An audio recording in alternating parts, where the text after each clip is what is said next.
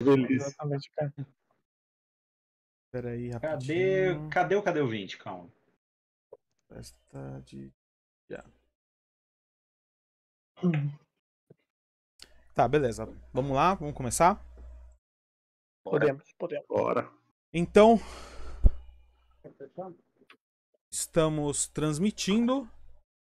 Sejam todos muito bem-vindos a mais um episódio de A Queda de um Reino, tá? É, estou aqui mais uma vez com os meus queridos amigos e aventureiros. E hoje com um novo jogador, né? Machado, eu vou começar por você, se apresente. Peraí, deu uma travada aqui, eu não sei se foi minha internet, mas. É, eu acho que. que Não, acho que foi a minha internet.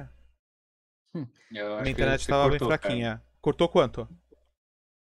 Eu acho que você falou dos- todos com os meus queridos. E... Ah, então. Então, meus Tá queridos. Então, rapidão, meus queridos amigos, vou começar com o meu novo amigo, Machado. Se apresente, por favor. O Miauchado, ah, olha aí, me apresentando. Como posso apresentar? Eu sou um ilustrador, desenha gatinhos e cenários bucólicos, e eu adoro essa descrição porque é basicamente isso. E eu tô jogando com um anão, mas a gente vai descrever melhor esse anão em roleplay. Na hora que ele aparecer, show de bola. Tá? Felipe, boa noite, como é que você tá? Boa noite, gente. Tudo ótimo. É, o meu idoso continua vivo, então vamos ver até onde ele vai. Perfeito. É, Tito, boa noite. Boa noite, gente. O meu louco também continua vivo, apesar dos dados do André, né? Mas vamos ver que loucuras ele pode aprontar ainda nesse, nessa aventura. É... Hélio, tudo tranquilo? Tudo tranquilo. Já coloquei aqui os 50 quilos de fralda geriátrica pra próxima missão. Estamos todos felizes, cara. É isso aí. Show. E Edu, e aí, como é que você tá? Boa noite, muito, muito boa noite, inclusive, porque estamos todos vivos, olha só. Todos os personagens estão vivos. Nós Estamos... E o Ederon está agora com uma armadura vermelha, macabra, sinistra, bonita, luzente. Com gente que faz café. Show de bola. É, vamos lá, é o seguinte, na última sessão, né? Vocês encon- encontraram um, o, o livro das eras, que era o livro que onde Farin Asloth pediu para vocês roubarem do castelo do mago Calistenia, enquanto ele preparava um ataque para de distração. Só que quando vocês estavam saindo, né? vocês foram abordados por um jovem mago. Que, ao que parece, era um. Um, um necromante. Pois estava sendo. É, estavam junto com eles alguns esqueletos. E quando ele viu vocês saindo da biblioteca, logo se tocou que vocês eram ladrões e invocou, além dos esqueletos, mais um golem de espelhos. E eu quero que vocês me digam como foi essa batalha e o que aconteceu. Quem começa?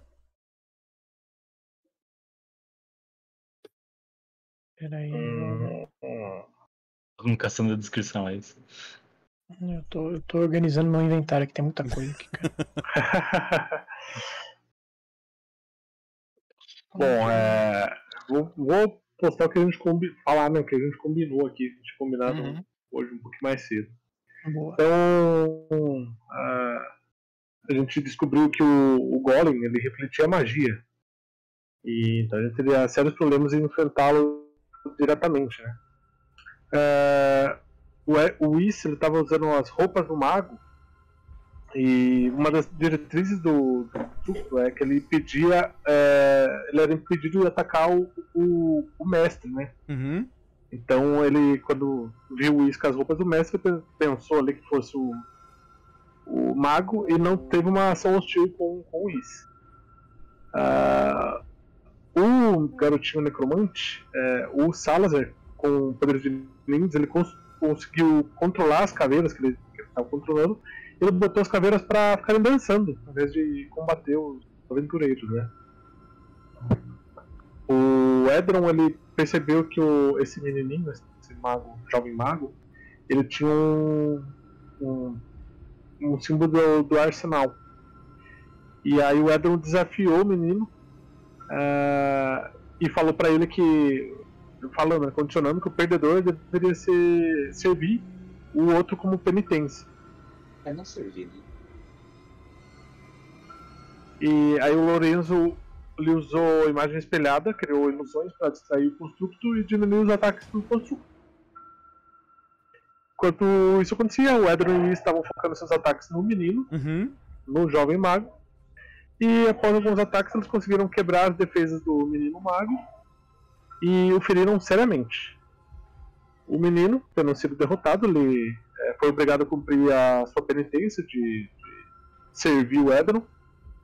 E ele ordena o construto a se, se desativar, o construto cai inconsciente. Edron estabiliza o menino e leva ele semi-consciente com a gente. Ah, quando o menino acorda, o grupo explica ao menino que, apesar, desse, apesar de- do que tudo indica, né, a gente não era inimigo do mago ah, e nossas ações poderiam até beneficiar a fortaleza. Certo. O grupo se desculpa pela invasão. Ah, e no caminho de volta até o subsolo ali, onde a gente matou o Senhor do Lixo, ah, a gente foi encontrando novas patrulhas, ou- habitantes do castelo, mas o menino ele acalmava e dispensava a galera. Certo. Ah, e a gente conseguiu fugir e retornar para o túnel do subsolo. E o. Enqua- E, nesse, nesse caminho de volta, o Lorenzo foi dando uma vasculhada em busca de grimórios, pergaminhos ou alguns outros itens esotéricos. A parte mais importante. É, essa, a parte mais importante talvez não tenha dado muito certo. Né? Mas me tira uma dúvida. Vocês. O que, que vocês fizeram com o corpo do. Do. Do. Neil? E o que, que vocês fizeram com a Yunet?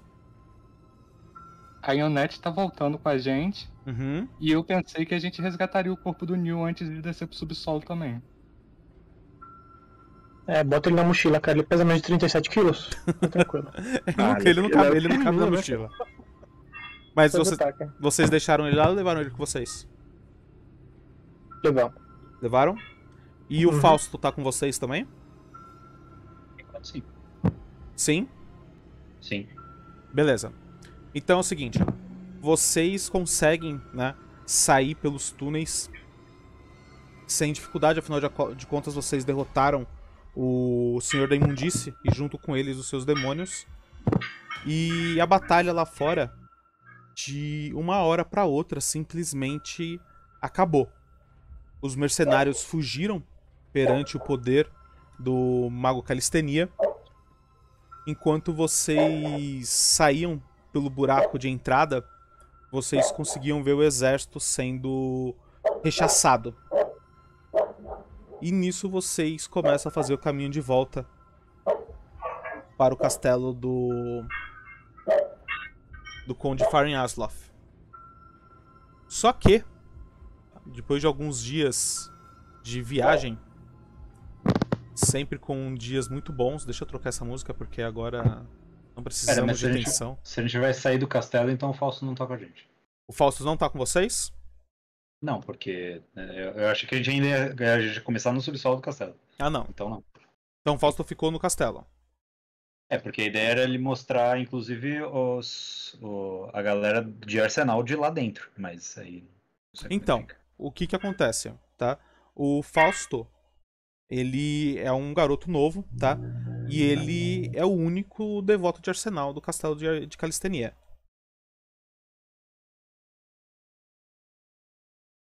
Tá? Ele disse Ok. isso pra vocês enquanto vocês caminhavam pelos corredores. Cadê aqui? Então eu preciso.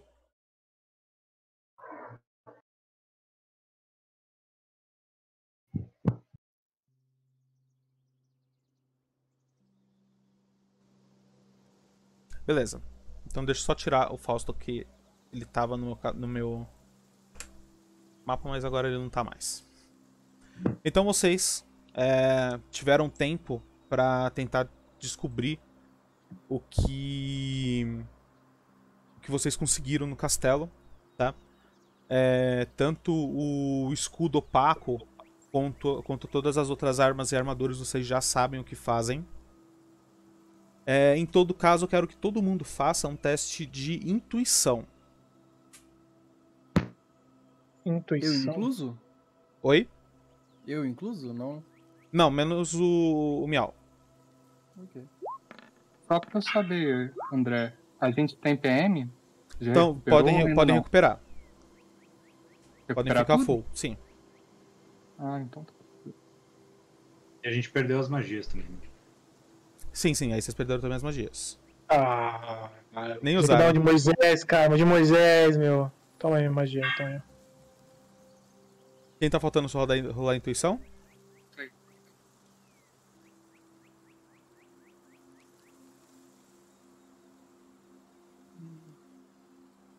Como que tira magia? Vou jogar, ó. Joga a carta na mesa. Aí ele tira. Aí.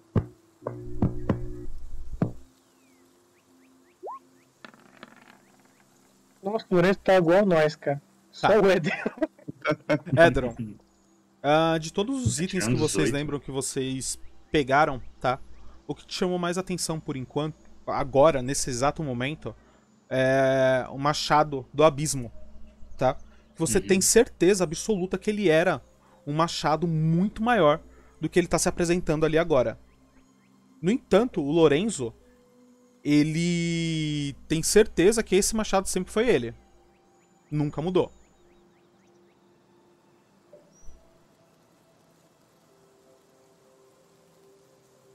Mas o Lorenzo ele examinou esse machado pra tentar descobrir alguma coisa a mais, assim, ou ele só tem essa impressão daquela primeira vez que ele viu lá atrás? Não, você examinou, tanto que, eu já falei pra vocês o que, o que, que ele faz, tá? Hum. Mas pra você, Então, Lorenzo, o machado Hum. sempre foi um machado de guerra. O Lorenzo fala que talvez os nossos olhos estivessem confusos pelo poder do demônio e nós estávamos vendo um- uma espécie de ilusão nesse machado. Bom, talvez. Talvez tinha algum tipo de magia profana do próprio demônio, não necessariamente do machado, que o aumentasse. Sim. Pois eu tenho certeza que, bom, eu comparei os cortes. O corte que está, o corte que está em minha barriga é um pouco maior do que a lâmina desse machado, mas Hum, eu não duvido dos poderes de um demônio. Ah, aquele cara vomitava porquinhos? é Ele verdade. devia ter um fermento para machados também, de alguma forma. Talvez o Machado murche. Mas talvez exista uma forma de fazer ele voltar a ser como vocês viram. Podemos É pesquisar um pouco mais porquinhos. sobre o poder demoníaco presente nele. É uma possibilidade. É só vomitar porquinhos. Vomitar porquinhos é uma possibilidade. Vamos até uma estalagem, vamos pedir porco assado e comer até vomitar. Eu não mexeria muito com esses negócios de demônio, não, sabe? Prefiro deixar ele quieto no canto também. A gente pode vender pro infeliz. Ele que se vira com o machado, a gente ganha dinheiro. Muito melhor. É, em off rapidinho, eu mandei uma mensagem no privado de um de vocês. Tá? Vejam, por favor. Mas não. Não sejam caguetas, tá? Não caguetarás. É, a viagem é bem tranquila, tá? E depois de uns dois dias que vocês saíram do castelo, a Yunette tá muito bem. Ela tá sorrindo, tá correndo. E uma coisa que vocês notam é que ela é muito ágil, tá? Pra uma criança da idade dela. É, ela disse que ela vive em Hongari, tá? Mas os pais delas vie... os pais delas de- é, os pais dela vieram da Grande Savana, tá? E eles estavam indo pra lá pra fazer uma visita para um pros familiares que ainda ficaram lá. E aí o que aconteceu? Eles foram sequestrados, eles foram capturados em Portsmouth por essas por esses demônios porcos, né? E até então ela não sabia o que tinha acontecido com os pais dela. Vocês falaram pra ela o que aconteceu? O Lorenzo ele vai querer falar com muito tato e jeito. Ele vai conversar com a Ionette para entender essa história e ele vai falar que eles encontraram os pais dela, infelizmente já mortos, e que ele traz com ele os restos mortais dos mesmos. E aí o Lorenzo, ele por acaso a partir dos estudos que ele tem, ele saberia algum rito de um algum rito funerário do povo do deserto? Pode fazer um teste de conhecimento.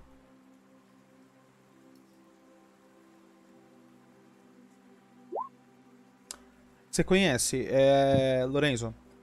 Eles geralmente jogam os seus os seus mortos no mar. Uhum. Faz sentido, faz sentido. Faz sentido. Tá. Quando você fala isso pra ela, é, ela começa a, a chorar muito, né? E ela sai correndo. Ela corre, corre, vocês perdem ela de vista e ficam parados por um tempo esperando ela voltar. E ela demora muito pra voltar, ela chega quase perto do início da noite. E ela fala pra vocês assim: "Ah, eu me desculpe. Eu não sei como lidar com isso. Meus pais eram tudo que eu tenho e agora agora eu não sei pra onde ir. Hum.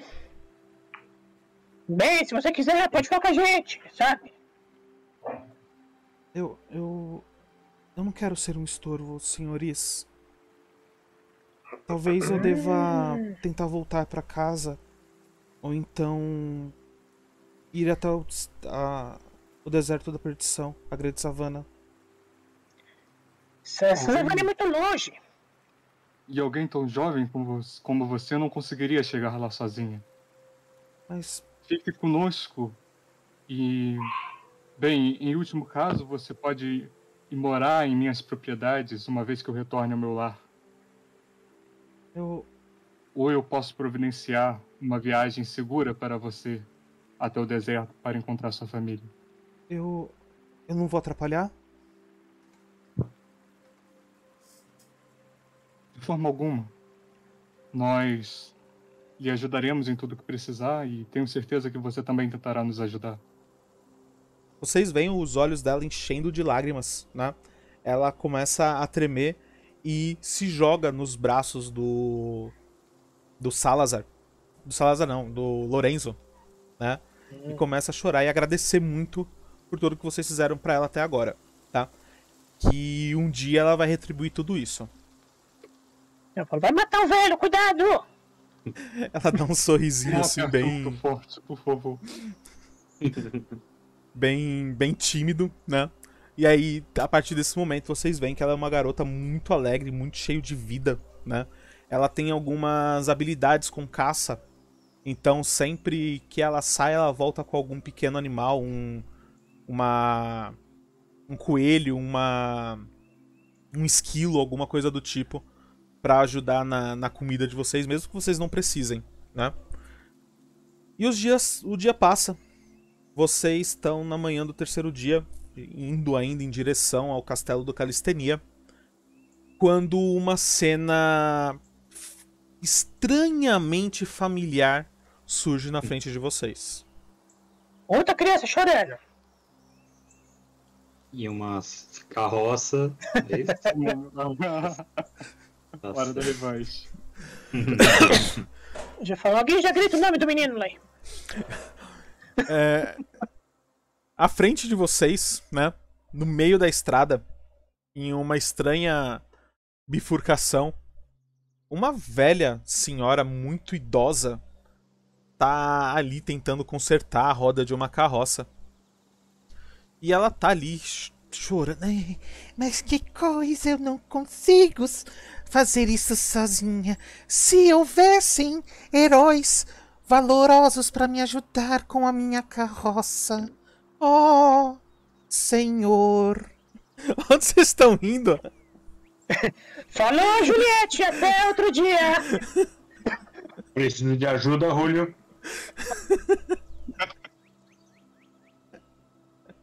A, a senhora que tava com uma capa, né?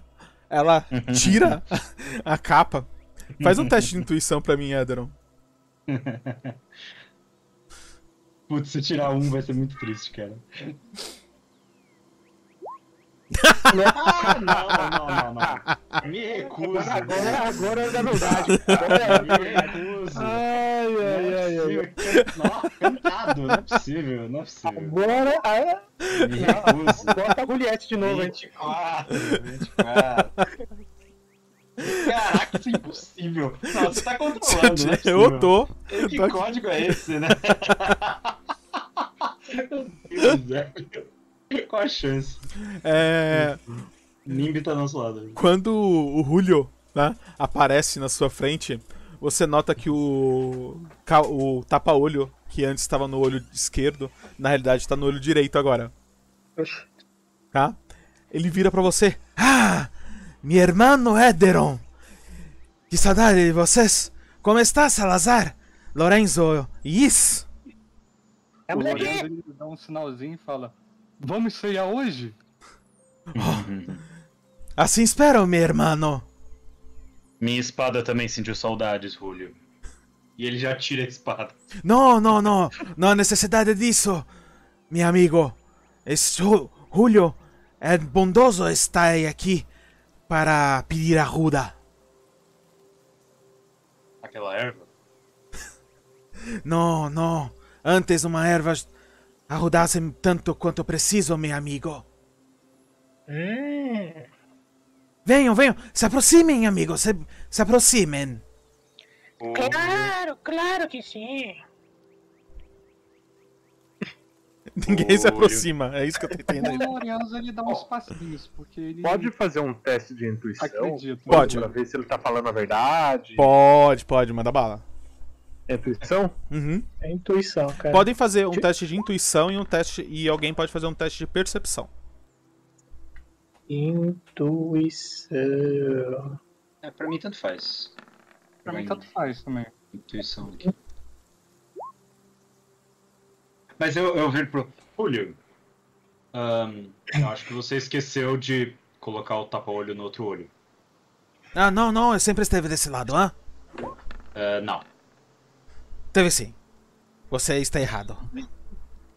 Vamos ver aqui. Ahn, temos um 24. Tá. E o Lorenzo tirou um 22 de percepção. É, Lorenzo, a primeira coisa que você tá olhando assim de longe, você vê que tem uma figura atrás dessa, dessa carroça. Ela é uma figura baixa, talvez seja uma criança, né? Ou um rim, alguma coisa do tipo, e tá atrás dessa carroça. É, Is, Uhum. você olhando pro, pro Julio a essa distância, aparentemente, assim, ele não tem nenhuma modificação na voz, ele não tá tentando esconder nada, ele tá com as duas mãos à mostras, né? É, aparentemente ele tá falando a verdade. Não, não mentiu até agora. Na verdade, ele mentiu no momento que ele falou do, do tapa-olho.